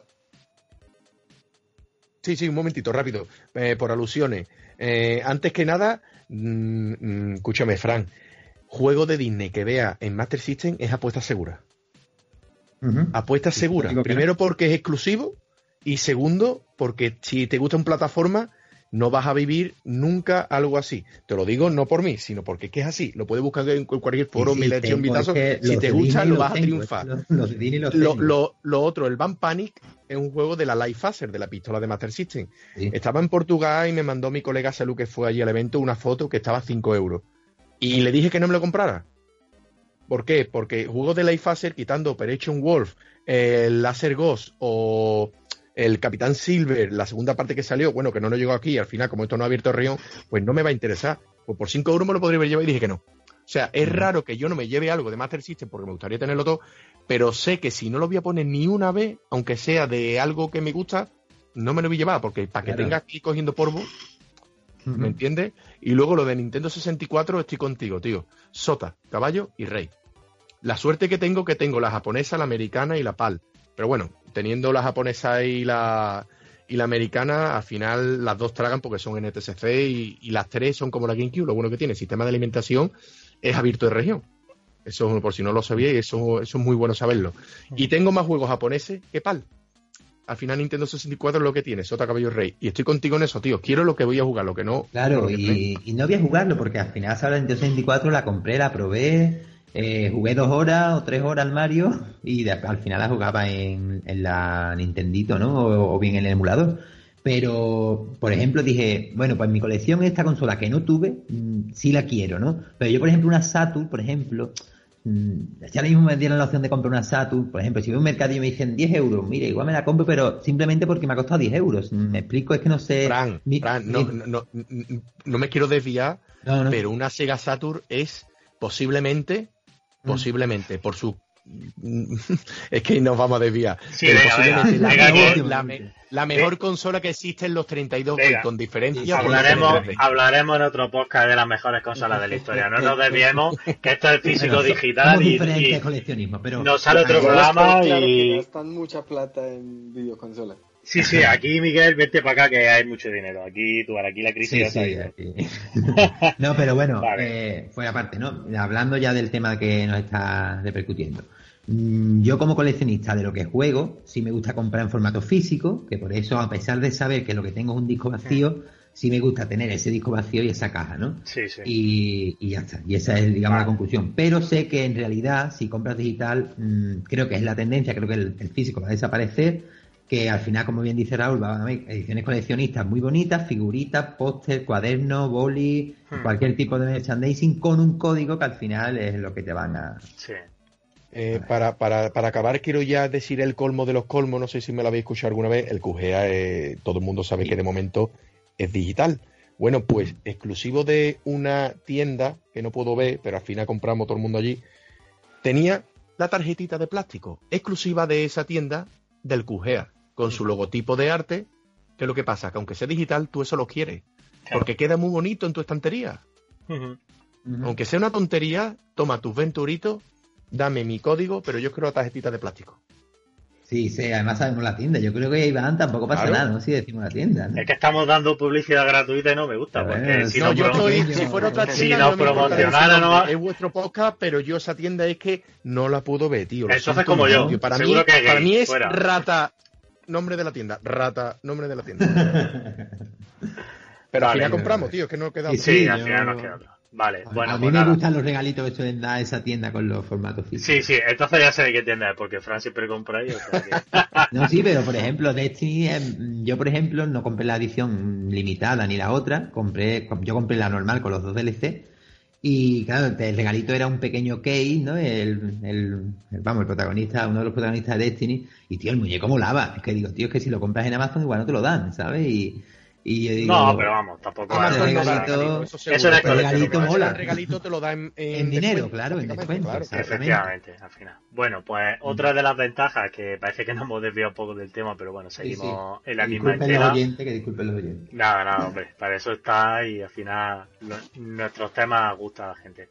Vale, nada, otro de los temas buenos que tiene el formato digital, que si tú te lo compras un par de semanas antes o un mes antes o lo que sea, eh, una semana antes el juego se te va a descargar en tu consola. Eso es algo nuevo que han metido en esta generación. Eh, no me acuerdo, no creo que estuviese en, la antigua. Pero en esta generación sí es verdad que el juego se te descarga a tu videoconsola días antes. A mí me pasó con Destiny, eh, salía, no sé qué día salía, pero creo que tres, creo que salió un viernes, un miércoles creo que era, no me acuerdo. Pero se descargó dos días antes el videojuego. Entonces, ¿eso qué quiere decir? Me acuerdo que yo pude jugar el primer día a las 12 de la noche, pude arrancar el juego. Eso para mí es de, no ya de digital, sino de a gente que le guste jugar a un videojuego y esté deseando jugar porque no tiene otra, otra cosa que hacer en la vida. Em, eh, si un juego sale el día 16, por ejemplo, hoy, si el juego, bueno, mejor, si el juego sale mañana, el día 17, ¿vale? De, de noviembre, hoy a la bueno, hoy no, a las 0001 del día 17 de noviembre ya puedes jugar a ese videojuego. En cambio, la edición física tienes que esperar a que abra la tienda. Que sí, que es muy duro esperar nueve horas mientras estás durmiendo y demás, pero bueno, hay gente que juega de madrugada y, quiere tener el juego lo, antes posible. ¿Vale? Em, otra de las cosas, bueno, yo creo que con eso estaréis conmigo, ¿no? No creo que al final tenga un acceso anticipado al juego y puedes jugarlo el mismo día de salida a las 12 de la noche. Yo creo que eso. Yo creo que eso es, primordial, ¿vale? Otra de las cosas que hemos eh, hablado. Iván, eso, eso de está súper bien. Yo creo que eso es una de las ventajas buenas que tiene el, digital. Eh, yo, por ejemplo, como digo, ¿no? Yo compré si perdonad a los oyentes que siempre de Destiny, pero es la última gran adquisición que hice, ¿no? Sí, sí, no, el, último triple A. Yo cuando vi que la gente ya, mis colegas del grupo de WhatsApp del clan ya estaban conectados a las 12 de la noche y yo tenía que esperar al otro día, digo, joder, no tenía que haber comprado digital, ya estaba enganchado esta veña con el hype que yo tenía con el juego. Claro, y, claro. claro, al final no, no, juegas a las 10 de la mañana porque la tienda abre a las 10, porque al final trabajas, tienes que, en fin, al final acabas jugando a las 8 de la tarde del otro día. Y, yo cuando empezaron esta gente, venga que los digitales ya podemos jugar, yo me quedé, joder, que si lo, se lo compro digital, ¿eh? Sí, y por, una cosa, ese día, ese, ya me igual, ya han pasado cuatro meses, pero el, el día, bueno, cuatro no, dos, ¿no? Por ahí, pero el día que de la salida, yo digo, tío, ponerlo en YouTube, compartir la partida, algo, ¿sabes? Claro, claro. Con, el, con las nubes, ¿sabes? Claro, podía haber empalmado, haber terminado a las 7 de la mañana, una duchita y para el trabajo y luego por la tarde seguir. Yo me acuerdo que ese día lo puse ya porque yo me lo compré digital, pero yo no juego a las 12 de la noche porque, mira, a mí tampoco, yo me lo compré digital por, por, eh, por comodidad, no por otra cosa, la verdad. Pero em, yo me acuerdo más, te lo comenté a ti, creo que al día siguiente ya había gente a nivel 20. O sea, y era como, ¿cómo lo habéis hecho? O sea, vamos a ver, que el juego lleva 15 mm, horas, pues en 15 horas la gente ya lo fundió, ya tenían armaduras especiales. A ver, al final digital es lo que tiene, ¿no? Que esa ventaja para jugadores que no tienen nada que hacer al día siguiente tienen tiempo libre, pues pueden jugar que oye, que me parece genial, ¿eh? yo no digo. Sí, sí, me parece. Eso es una de las. vamos, lo veo súper bien. a mí me parece una de las ventajas muy buenas. A mí me parece una cosa muy buena, ¿vale? Otra cosa buena que hemos hablado aquí fuera de micro también ha sido que, bueno, yo no soy partidario de, de eso, pero Miguel creo que sí, que lo ha comentado. Lo de PSN tenemos la opción de eh, compartir una cuenta, ¿no? Tenemos opción a compartir una cuenta con otra videoconsola, dejarnos la nuestra como secundaria o como principal, ahora no sé cómo funciona, ahora nos lo explicará Miguel. Y lo que hacemos es que en otra videoconsola de un amiguete, si ponemos nuestra cuenta, esos videojuegos él los va a poder disfrutar, los juegos digitales. Pero claro, ¿qué conlleva eso también? Una cosa buena que otro compañero puede jugar a los juegos digitales que tú has comprado, pero lo que hace es que le estás dando acceso a tu cuenta de, de, PSN. De, PSN. Y claro, hay, hay datos personales, hay datos bancarios y hay cosillas que, hombre, a mí, pues sinceramente, no me gusta que compartirlo con nadie. Hombre, si es con mi hermano o lo que sea, pues te da igual, ¿no? Pero. Iván, no, estoy muy seguro porque yo no comparto cuenta, pero creo que tú no compartes la cuenta. Es como si. No, no. Lo que tú haces, mira, yo. Él no puede comprar sin tu autorización porque tú lo No, no, pero. Claro, pero si, si compras no es. Yo, por ejemplo, lo he hecho ahora con un amiguete, un videojuego indie que os recomiendo mucho, se llama Uber Cookie, ¿vale? Un juego de cocina. Ahora que está muy de moda el juego de cocina. Eh, este chaval lo que hace un compañero mío, se viene a mi casa, pone su cuenta en mi videoconsola, ¿vale? Y ese videojuego se descarga a mi cuenta. Y ya desde mi cuenta yo puedo jugar pero siempre que su cuenta esté activa. Esté vinculada, exacto. Claro, claro. En, en el momento que él cierra sesión de esa cuenta, yo ya tengo el candadito de que no puedo jugar. Eso es cierto, ¿eh? Claro. Eh, lo, que te quiero decir que eso está muy bien porque yo, por ejemplo, me voy a tu casa, te digo, oye, mira, me he comprado un juego digital, mira qué chulo tal. Pongo mi cuenta, me descargo el juego digital y tú puedes jugar desde tu consola. Si yo te dejo mm. la sesión abierta o permiso, tú puedes seguir jugando. Ahora, si yo me voy y cierro mi sesión o quito mi cuenta, ya no va a poder seguir jugando hasta que no te lo compres, claro. Pero quiero decir que es una ventaja muy buena, no es como, como no es compartir el juego digital, pero es irte a casa de otro compañero y decir, mira, tío, lo que me he descargado. Y desde su consola puedes puede hacerlo, ¿no? Así que yo creo que eso para mí es una ventaja bastante buena con respecto al físico. Que al final tienes que estar yendo y viniendo con un disco y se te puede perder o se te puede rayar por el camino, que muchas veces nos puede haber pasado, ¿no? Se te cae sin querer la caja al suelo, se te abre, se empieza a desmontar aquello como un Lego y de pronto el disco está boca abajo encima de una caca de perro o algo, o rayado ahí con una piedra, ¿sabes? Que no es que no haya pasado por aquí, pero vamos, que son ejemplos bastante extremos, ¿no? No, sí, sí, sí, lo de compartir cuenta, bueno, pues claro, que tengamos en cuenta que no compartes el juego, compartes la cuenta, ¿no? Al fin y al cabo. Sí, sí, claro, no compartes esa forma podéis incluso jugar los dos online con el mismo, entre comillas, con la misma compra, ¿no? Sí, sí, sí. se compráis, yo qué sé, FIFA y podéis jugar incluso partidos tú contra él, es decir, no estás prestando el juego, estás prestando la cuenta y te da la opción de que en dos ordenadores, bueno, dos consolas, dos consolas puedes jugar, sí, sí, sí, cierto, claro. Eh, al final no estás compartiendo un juego, pero bueno, es una manera de compartir, sí, tengo ¿no? amigos ¿eh? que hacen eso de comprarlos a media los juegos. Yo, por ejemplo, soy partidario de los que yo me compro, me los compro para mí, y como soy de físico, pues tampoco tengo mucha ventaja, ¿no? Con Si alguien se une a mí, yo como compro poco, pues hmm. casi siempre voy a decirle que no, porque los juegos, que si lo puedo comprar en físico, lo voy a comprar en físico, como digo, por mi coleccionismo, ¿no? Entonces, pues, pero como lo, como lo decía Iván al principio, o sea, yo la verdad sí lo hago. Yo tengo un compañero con el que comparto cuenta. Él tiene la mía y yo tengo la de él. Entonces, el juego que yo compre, muchas veces compramos un juego en conjunto. Él pone la mitad, yo pongo la mitad y ya nos queda los dos. Yo creo que es como lo decía, es compartir la cuenta, es como poder con otra persona que también le gustan mucho los videojuegos y que tiene un gusto parecido, pues obviamente disminuir costos, porque de una u otra forma los videojuegos son caros. Sí, sí, claro, sí se comprende. Y además no estás haciendo nada ilegal. Que no es, verás, mm, descargarte un juego, digamos, entre comillas, ¿no? Hablando así, descargarte un juego sin pagarlo, pues bueno, estás haciendo quizás algo no, no legal, no ético, ¿vale? Pero de esa forma compartir cuenta y pagar cada uno la mitad, que, al final lo paga uno, el otro le da la mitad, entre comillas, ¿no? No estás haciendo nada ilegal, simplemente Sony te permite eso y, Microsoft creo que también. Les recuerdo que en Play 3 eso era una de las trampas, por así decirlo, que usaban muchos usuarios. Tú en Play 3 podías en una cuenta compartirla en, dos consolas, ¿cierto? En dos consolas diferentes, sin ningún problema. Y en tu consola podías tener hasta 30 cuentas. Entonces tú podías crear una cuenta, comprar un videojuego, con, comprarlo tú, quedarte con un videojuego y vender el otro para que otra persona lo usuaria en su Play 3. El Play 3 permite hacer eso. Eso cuando empezó el Play 4 fue lo primero que desmontó Sony, de forma de que tu usuario solo pueda estar en dos consolas, a nivel mundial en dos consolas. Si pones una tercera consola, él te obliga a eliminarlo de una. Mientras que en Play 3 tú puedes hacer, N, pues yo si no estoy mal son de 30 a 35. Pero bueno, pero eso ya son temas, sí, eso ya son que ya no tiene que ver con el formato digital, sino con la forma de comprar todo. Con la forma de vender, es que eso lo decir. eso al final... Sony al final tiene que vender digital, pero por ejemplo, si yo toda la vida de Dios, ¿no? Pues vamos a retroceder 20 años a PlayStation 1, ¿no? Hay una PlayStation en casa, por poner la consola que yo tuve en esa generación. Eh, está el padre que compra el juego para el niño pero son tres hermanos. Pues bueno, la tarjeta de memoria, un bloque para cada uno y con el mismo juego, con diferentes guardados, pues cada uno lleva su partida, ¿no? Y no hacía falta ni tres tarjetas de memoria, ni tres juegos diferentes, ni tres consolas. Entonces Sony tiene que ver esa opción como que hoy también hay padres de familia con, con tres hijos o dos hijos que juegan y que porque tiene que pagarlo, por ejemplo, dos veces, ¿no? Para uno para cada uno, como pasa ¿no? en Steam, ¿no? Que es más privado, ¿no? Es más privado.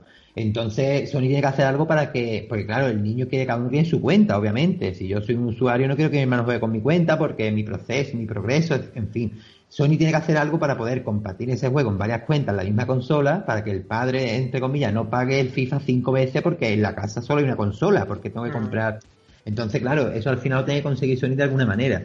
Eh, pues bueno, yo pienso que si los juegos son más baratos y no se comparten, a mí como jugador único que soy, pues me vendría mejor.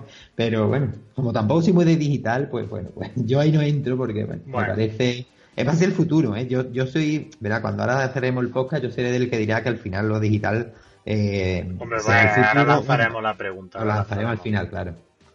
Vale, ahora ya, bueno, pues ya por cerrar, no sé si Raúl quiere comentar algo más, ¿vale?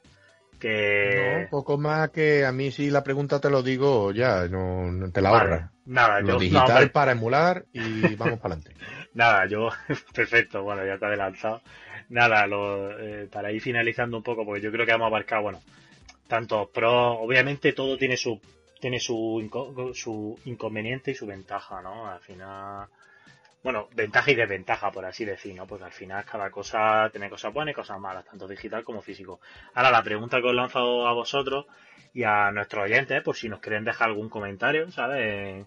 En, el podcast y, ¿sabes? Que se puede comentar, se pueden poner estrellitas y demás, por, bueno, si así sabemos que la gente nos escucha y nos ponen comentarios y, y podemos comentarlo en el podcast siguiente.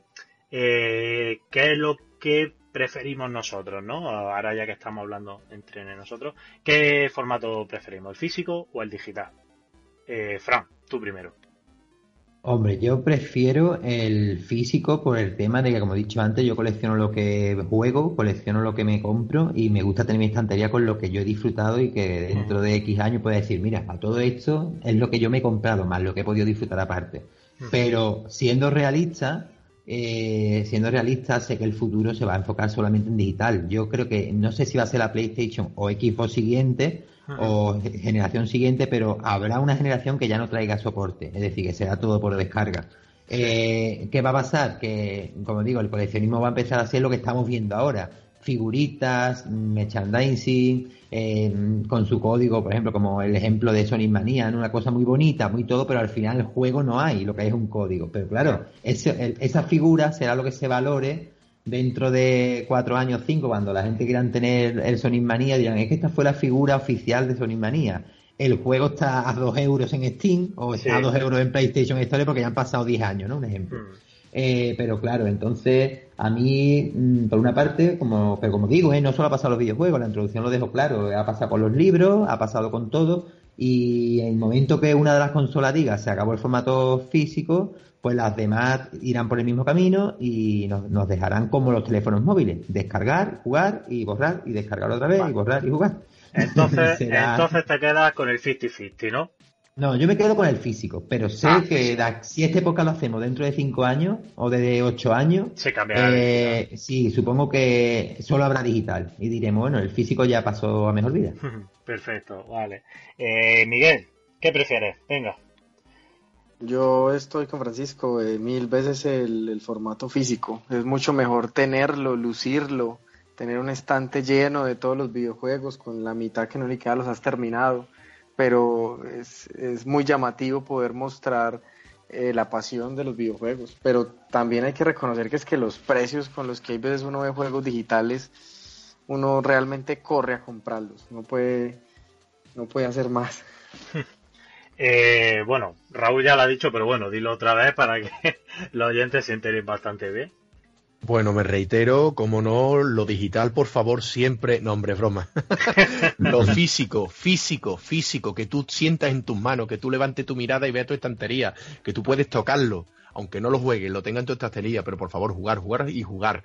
Siempre físico, por favor. Y lo digital, bueno, un eurillo, dos eurillos, no 20 euros como yo caí en la tentación del NBA Playground y al final es una aberración de juego, muy estético, muy bonito, pero después jugablemente es lo peor que he jugado, vamos, ni el NBA Line 97 de Play 1 es tan malo, con eso lo digo.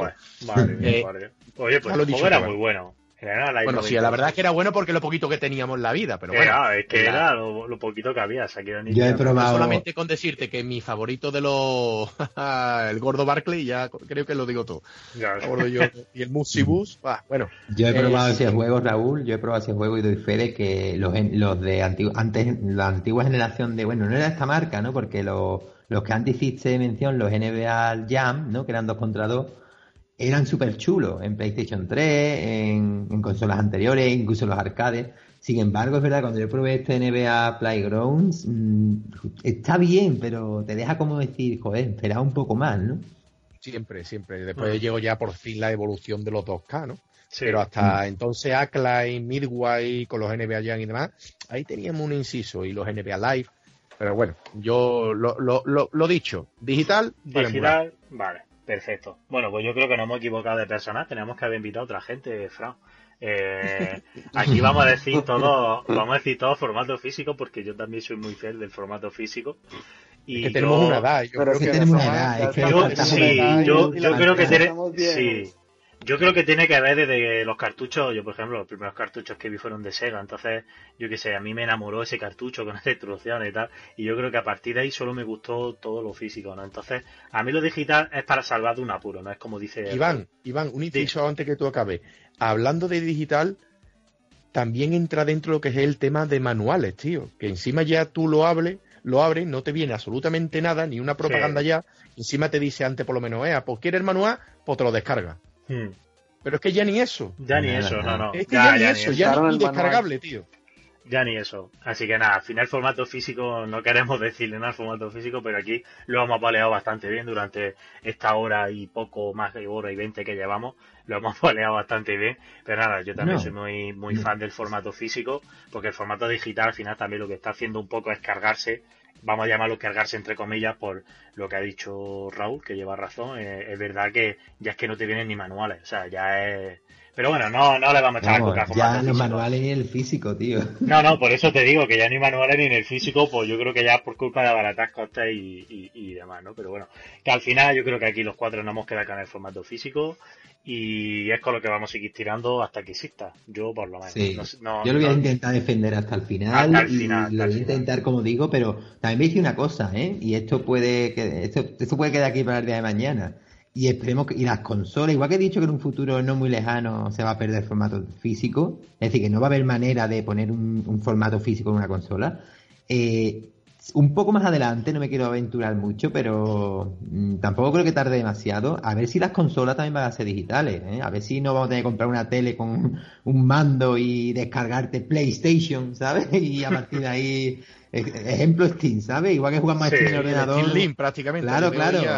PlayStation, ¿sabes? comprarte una tele dentro de 10 años y que la tele traiga ya la, aplicación PlayStation y a partir de ahí sea todo estilo Netflix, estilo Netflix, no, vamos, no sé cómo acabará este, este mundo, porque esto al final las tendencias cambian, pero yo creo que si los nostálgicos, pues como aquí dice Raúl, tenemos una edad, entonces claro, aquí si hubiera habido algún chaval con 15, 20 años, igual hubiera optado por el digital, ¿no? Hubiera dicho, tío, las colecciones de mi casa es muy pequeña. Mm. Yo me di cuenta ahora que tengo una casa muy pequeña y no me cabe, pero bueno, sí, eso está la casa del pueblo. pero es verdad. Nos da para otro podcast el tema de la desaparición de las cosas en un futuro. Eso está claro que en algún momento desaparecerá como todo, ¿no? Pero mm. bueno, eh, pues ya está, chicos, ya hemos terminado ya hemos, bueno, le hemos dado un repaso al digital. Qué pena me está dando el formato digital. Eh, tampoco un repaso, yo creo que nos hemos posicionado en el físico. sí, nos hemos posicionado en el físico porque al final, bueno, está, están ahí las dos opciones, ¿vale? Nuestros usuarios saben que, bueno, pueden disfrutar de las dos cosas, de distintas tiendas online o tiendas físicas y donde queréis comprarlo, ¿vale? Y, y nada, poco más. Ya hemos ya, ya hemos terminado, ¿vale? Eh, vamos a despedirnos eh, de esta semana. Eh, volveremos, ya no sé si la semana que viene o la que o la siguiente, para seguir con el siguiente tema, que bueno, lo, creo que lo podremos avanzar, que va a ser el tema de los lo GOTI, los lo Game Awards, ¿vale? De este año. Esta, tarde, esta tarde justamente he hecho yo un directo sobre ello, tío. Ha, salido un listado y la verdad que, bueno, parece que están las cosas... Bueno, también es verdad que este año ha sido un año muy bueno de videojuegos en el primer trimestre, pero la verdad que al final yo creo que se ha posicionado más el final de año que, que el principio casi. Totalmente, totalmente. ¿Dónde deja mi Resident Evil 7, tío? Sí, la verdad es que ha desaparecido un poco ahí. Mira, yo, yo te, voy a, te voy a resumir bueno, bueno, de esta tarde. Para el podcast que eh, viene. ¿Cuándo, has visto tú? Bueno, sí, sí, sí, cierto, cierto, cierto.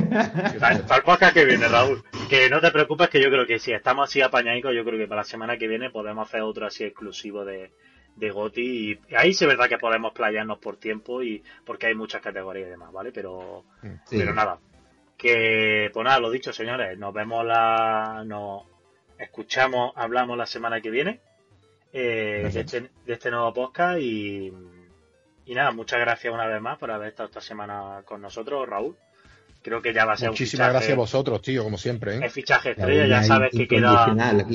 Ya, ya, ya, sabes que queda que no hagas todavía la presentación, a ver si Antonio sí, por sí, alguna poneros de acuerdo que yo ya mismo cojo vacaciones, me decís y hacemos un directito. de hecho, gente me está hablando por privado, que os quiero conocer y esta tarde he comentado sobre vosotros que íbamos a grabar hoy y ya me estaban pidiendo el enlace del podcast, o sea que ya. Perfecto, pues Fran, a ver si cogemos tú y yo entre Antonio, cogemos a Antonio y le damos detrás de la oreja a ver si se decide y que estamos este es un chico muy ocupado nuestro nuestro director a la espera vuestra solamente estoy esperando. Efectivamente. Bueno pues nada chicos lo dicho muchas gracias Miguel por haber otra vez compartido contigo este podcast que ya llevamos mucho tiempo sin sin estar juntos. Me ha vuelto a bastante bastante.